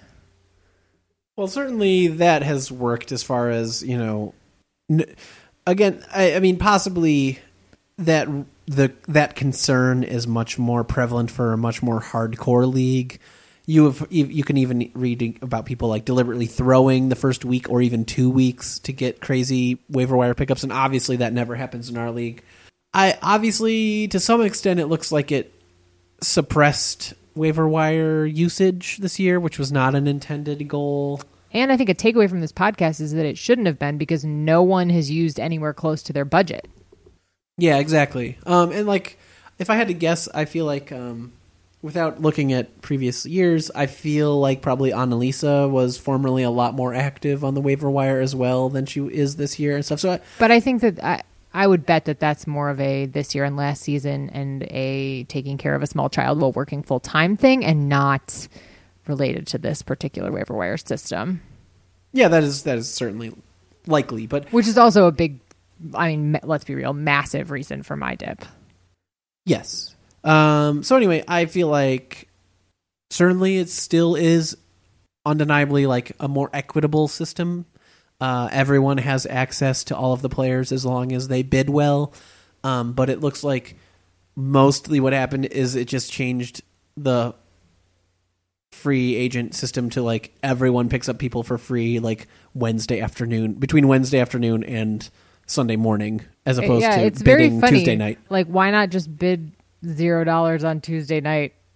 Right, like that seems better, especially because as we've gone over, almost none of these have been contested. Yeah, I don't know. It's all really interesting. I think. I agree. It is interesting. So hopefully, this discussion of waiver wire usage just uh, reinvigorates the use of the waiver wire, encourages people to spend their remaining budgets, spend you know fifty dollars on a kicker here, fifty dollars on a kicker there, You'll be just as good as Casey Johnson. I do not advise spending fifty dollars on any kicker, no matter how good. I just like I don't re- advise a real NFL team to spend a first or second round draft on a kicker. Just, Is that a thing that happens? uh, yeah, it's a big. Aguayo is this kicker that was like the most accurate kicker in NCAA history, and they spent a second round pick on him, and he's been awful this year. Shoot. Well, that brings us to part three of our waiver wire discussion. Part three, in which Pat and I discuss our real bids for this week. I did ask that Pat and I both put in our pending moves, which will not be changed, and you'll know they won't be changed because you'll be able to see what happened. Um, so we're going to discuss what we did and why. Um, I don't know if it's super exciting, but Pat, do you have any um, bids in? I do. Uh, this is weird that we're announcing it, so I certainly can't release this podcast tonight, even if I wanted to. Well, the bids go through at like two in the morning. Yeah. So you release it at like five in the morning tomorrow.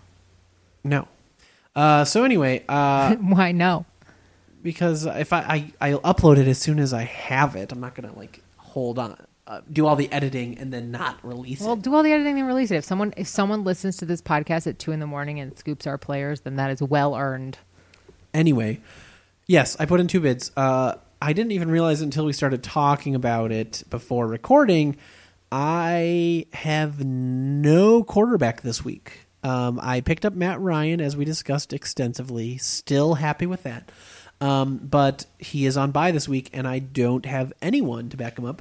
So I have $31 left, and I put in $31 for Marcus Mariota because he is on the ascent, uh, and he is the number four, I believe, quarterback in the league right now, and he's projected to get a lot of points.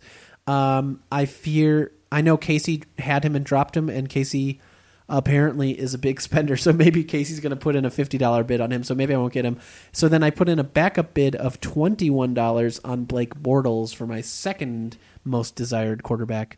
Um, so I hope to get Marcus Mariota and as a backup Blake Bortles, just so that I have a quarterback this week. Um, as That- discussed, I need to do well to make sure that I hold on to my spot in the playoffs because I'm in sixth place, the bottom playoff spot. That all sounds very sensible to me. Uh, so I put in a bid for Mr. CJ Procis. Prosise. Prosise. That's the person I discussed earlier when we were talking about Christine Michael. That's why I know. his value is heightened because of Christine Michael being dropped. And get ready for it. I bid fifty-five dollars. That is approximately two and a half times more than I would consider bidding on him. Well, I did it because A, I have a lot of budget left. B, I read I it is no secret to the listeners of our podcast that I know nothing about football. I rely on outside sources of information and the article I read said bid all of your money on him. So I bid all a lot of money, not all of my money. it's I think that is silly advice ex, eh, only for the most hardcore of leagues. He is still the backup. Uh, Rawls is coming back. He'll be good this week. He'll be the lead, and then if everything goes as expected, he'll be the backup for the rest of the season. It is crazy to spend your whole budget on him. but what else am I going to do with it? Swimming it like Scrooge McDuck. Are you saying I should edit my bid right now on this podcast? No, that was you can't do that when we're talking about it. I mean, all right, fine. So I bid fifty-five dollars, and then I also bid two dollars on Dustin Hopkins, a kicker. That is a reasonable bid on a kicker. Probably uh, two dollars too high to get that specific kicker. Um, but you know why not spend two dollars to really be sure? Yeah, I spend a lot of time thinking about like, well, what if somebody just bids one dollar, so then I want to bid two dollars. Yeah. But I mean, would you be heartbroken if you didn't get that specific kicker? The problem with me and the waiver wires is yes. Like once I've committed to a player, like that's why this the money system really like I don't know about anybody else, but this system really stresses me out because before it was like I want this person, but who the hell knows? So you know I had no control over whether I got them or not. I just I was just submitting a bid. Whereas now it's like, well, I could definitely have them if I spent my whole hundred dollars. Yeah. Uh, so I get overly attached. yeah. I understand why Prosise is desirable. I don't understand the advice, which is professional advice, and they know a lot more than I do, to spend your whole budget on him because I don't think he is going to be uh, amazing. And it's like It is a it is a trusted resource for me. Yeah, no, I I admit they're they know a lot more. I'm just saying, I don't. It is totally not necessary in our league, and uh, I just don't. I don't get it. I don't see their angle.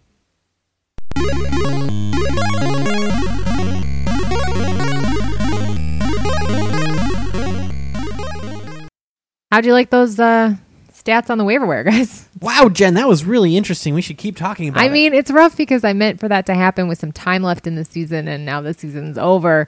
But I thought it was interesting. Um, now you guys are all laughing at me for spending like fifty dollars for a person that no one else bid on that got hurt the first week I had him. if I recall, I said that that was too much money. Well, the whole point was that we did it blind, and you wouldn't let me change it after our conversation. Yeah, and I recall saying that was too much money. Well, you were correct because apparently no one in our league bids on anything. Yeah, zero dollars was the winning bid, Correct. not fifty. What? When was that? Let's see. That was uh, three weeks ago. So what's happened since then? Thursday, November 17th? No, it's before that. Well, this is as far back as my iPad app will go. But it looks like in that time, uh, very little money has been spent. Casey added Duke Johnson Jr., Nick or uh, Tim added the Raiders, Meg Collins added Matt Prater, uh, Casey added James Starks. Somebody added, oh, my sister added Kirk Cousins for 15 bucks. That actually panned out for her this week. He's pretty good. like 30 It's points kind of surprising he was available. Yeah. Yeah, actually, uh, the same week I picked up a quarterback instead of Kirk Cousins who did worse than him. So I'm continuing to just do well on the waiver wires. Yeah, but I mean, you picked up Dak Prescott. He's Yeah. pretty good. Yeah, I um You aren't you aren't hurting. no, and I didn't pay any money for him either. So, yay me. Yep. Uh, I don't see anything else of particular interest, and I don't see any other money spent. Oh wait, um, Romeo and Juliet is Tim added Matt Stafford for twenty five dollars, Who you dropped? who I dropped, and probably wish I hadn't. He's the 11th ranked quarterback. You're all right. I guess Dak Prescott's better, huh? Yeah. All right. So, uh, anyway, so this is going to be the end of the episode. Uh, thank you for your patience. I'm sorry that it took so long to get out a new episode, and I'm sorry that this one's very long. Hopefully, it was still enjoyable. But I do want to close out in the intervening time in, in the real world. Uh, we had a little little bit of an American holiday known as Thanksgiving. Do you remember Thanksgiving, guys? Jen, do you remember Thanksgiving? It was interminable. We were in Virginia visiting my family, and it was not interminable. Anyway, uh, it's a tradition in America to be thankful. It was on a long time ago. And so I wanted to just do a little quick. A lot of people, like, by which I mean, like, every American I know is real down on 2016. It wasn't the best year overall. And so I just wanted to give, uh, let's say, five things that you're thankful for from 2016.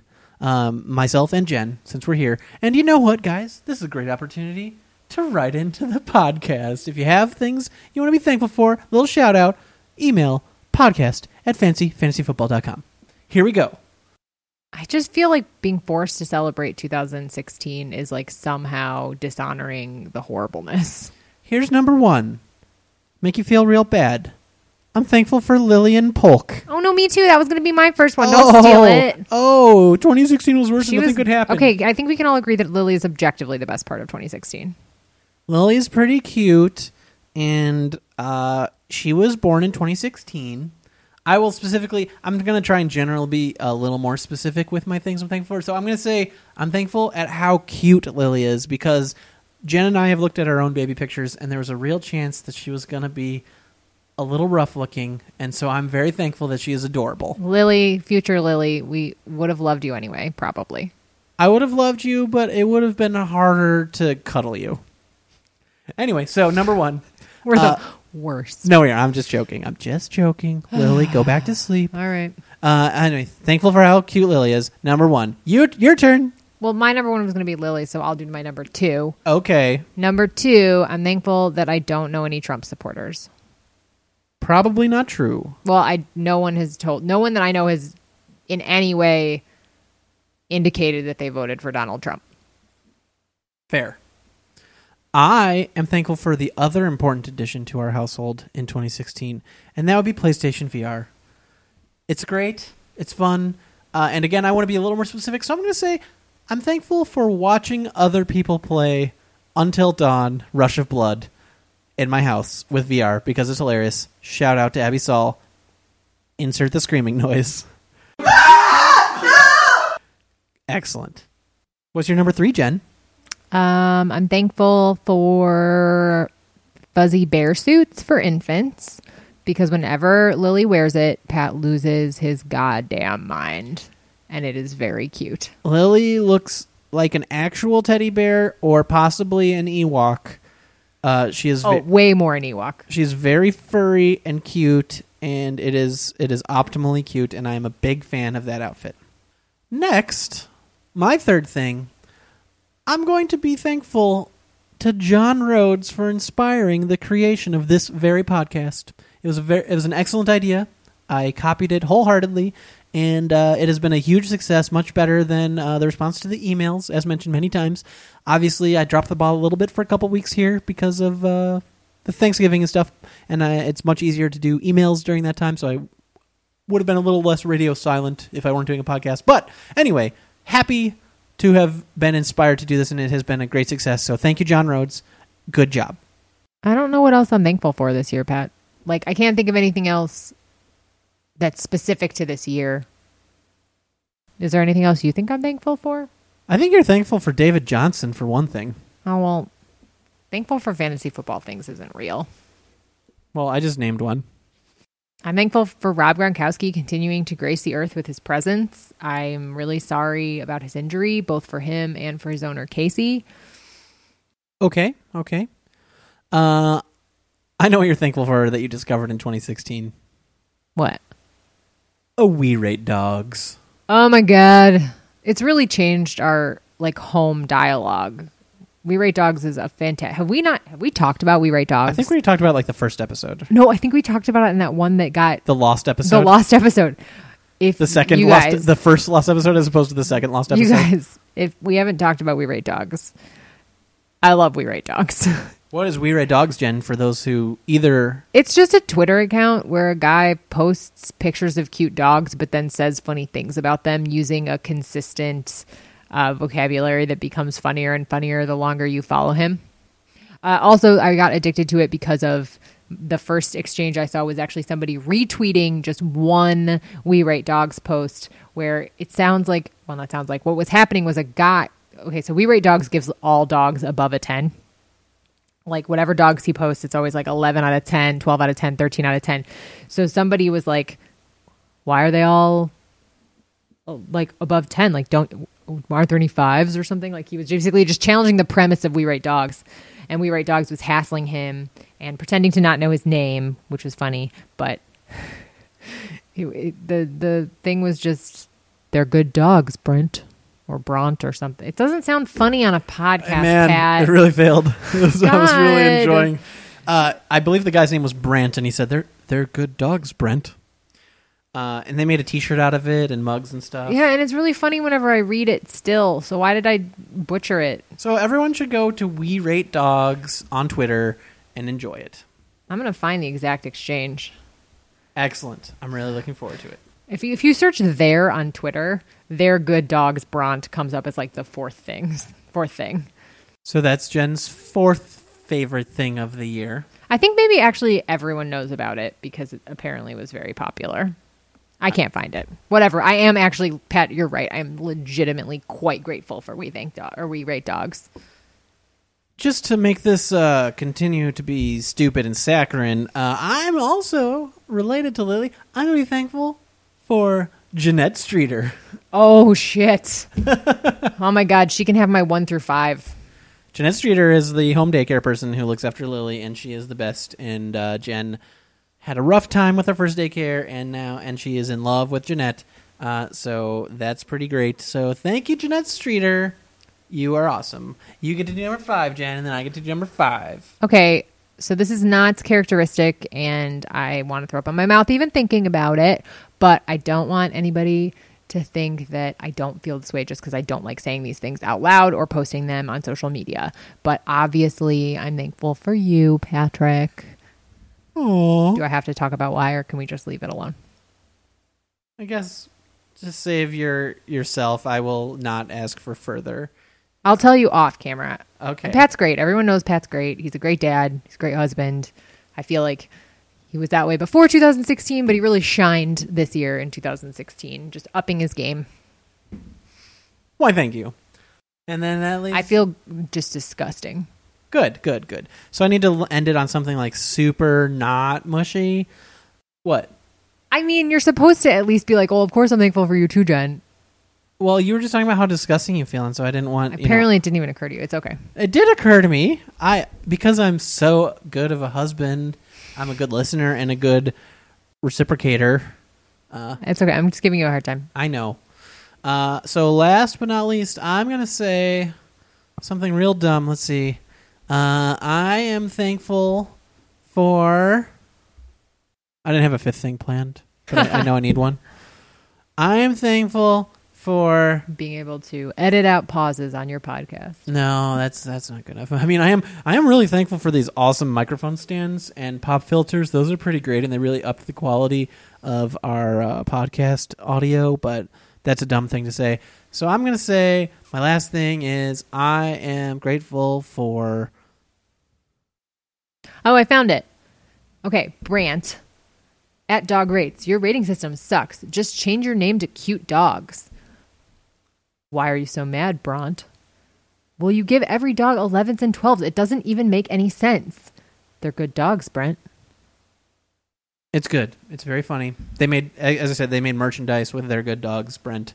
Uh, it's it, it became a thing on the internet. No, yeah, you know what? I'm thankful for President Obama. Never have I realized how amazing you are. I mean, I knew you were great, but really, just the contrast, man. I'm thankful for you, the listeners. I love the league. Cop out, cop out, cop out. Fancy fantasy football is the one source of joy in my life. Hey. Just kidding, Jen and Lily. You, your number one thing was Lily. Yeah. So obviously she's the source of joy in your life. I feel like this episode is really bad, you guys. I'll spice it up How? in post. How? That's always my answer. in post. You just like saying in post. I'll spice it up in post. Clean it up. Sure. Thanks, guys. I hope you had a good few weeks off. I hope you had a good regular season. And good luck to those making the playoffs, and good luck to those in the Sacko playoffs. I hope you don't get the Sacko. Oh, predict the final season rankings one through ten. Oh my goodness! We're you, gonna mean, hold you to it. you mean regular season rankings? Yeah, that's what I mean. Oh my god, and then predict a champion. Uh, okay, here we go. I'm gonna say, I'm gonna say the top three are gonna stay the same in that order. Nick, Jen, Gary. Nick, then Jen, then Gary. I'm gonna say your sister will be next. I'm gonna say I will be next because I think both Annalisa and Meg are gonna lose because they're playing Gary and Nick. So then I'm gonna say Annalisa, and then Meg Collins. Will Abby be taking her rightful Kabusi place? Um, I think so. I'm saying I'm gonna beat Abby. I'm saying, uh, you are gonna beat Tim, and uh, I'm gonna say Meg is gonna beat Casey. So everyone's gonna lose. So I'm gonna say, uh, so it's just a matter of points scored, and they're pretty spread out. It's pretty close between Abby and Tim, but I'm gonna say they stay in the same order. So Abby, then Tim, then Casey. So it's just switching up me and Annalisa, but otherwise the same order that it's currently in. Okay, who do you think is going to win? Oh, who's going to get the Sacko? Uh, I think this is Casey's year. He has scored comfortably the fewest points. Has he ever won the Sacko? He has not. Wait, what? Casey Johnson has not won the Sacko. Gary has won it twice, and Meg Collins won it once. I know. Uh, sorry. Uh, Tim won it once. Gary won it twice. Yes. Yeesh. Yeah. So uh, yeah, I'm gonna say it's Casey's year. He is well behind in total points scored. Uh, likely one of the weaker teams, and he might if he starts with the uh, you know bottom ranking, then he's gonna have to play the best non-playoff team, which will be you know either me or Annalisa or Meg Collins, and that would be a tough first round in the Sacko playoffs. Yeah. So uh, I think uh, Casey's gonna nag, nag it. And what about the ultimate prize? Uh, this will be the most gentlemen we've ever had in the playoffs, right? Is it is it a male year? Yeah. Jen just threw her wedding ring on the floor because of my lack of giving thanks for her and the fact that I said that she wasn't going to be first place in the playoffs. That was really rude. Uh, I don't see it. Jen lost her wedding ring. We're not married anymore. That's how the law works. I'm a lawyer. Obviously, I would like to say that I would win because I've I've said all I need to do is get in the playoffs and anything can happen in the playoffs. But obviously, that's extremely unlikely. Uh, I think it's obviously between you, Nick, and Gary. You've been very consistently good and better than the rest of the league because you're so good at fantasy football, Jen.